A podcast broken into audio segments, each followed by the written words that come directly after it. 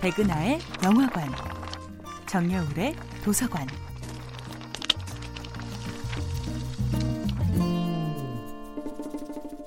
안녕하세요. 여러분과 아름답고 풍요로운 책 이야기를 나누고 있는 작가 정여울입니다. 이번 주에 만나보고 있는 작품은 나혜석 전집입니다.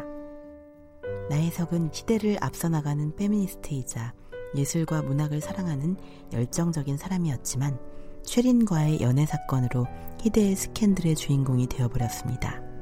그리고 35살에 이혼을 한 뒤 양육권마저 빼앗기고 말았습니다.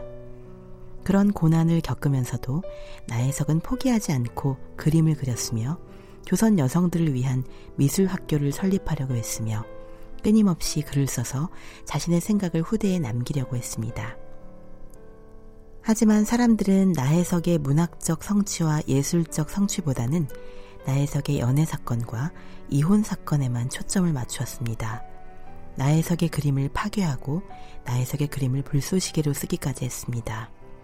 결국 1930년 나혜석과 김우영의 결혼 생활이 끝이 나고 그 후 나혜석은 고독과 병마 속에서 힘겹게 살아가지만 그럼에도 화가의 꿈과 작가의 꿈을 포기하지 않고 끝까지 분투했습니다. 나혜석이 꿈꾸던 삶은 여성의 의무에 짓눌리지 않는 인간다운 삶이었습니다.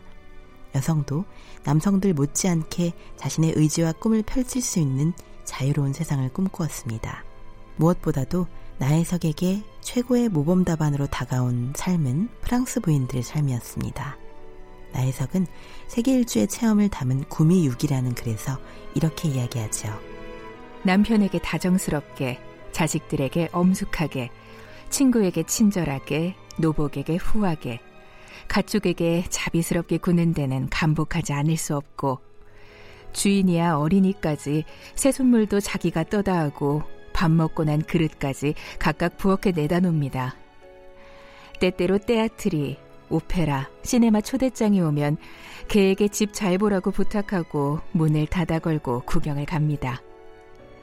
그리고 나만은 어렸을 때부터 남자란 관념을 넣어주어 주석으로 밥상 볼 때 식기를 나눠 놓는 것, 딸들이 식기를 씻으면 행주질 치는 것, 추운 아침에도 층층대 걸레질을 치게 합니다. 좀 더 인간답게, 좀 더 활기차고 진취적으로 살아가고 싶었던 나혜석의 꿈, 그 무엇에도 구속당하거나 주눅들지 않고 살아가고 싶었던 나혜석의 꿈은 오늘날을 살아가는 여성들의 꿈이기도 합니다. 정여울의 도서관이었습니다.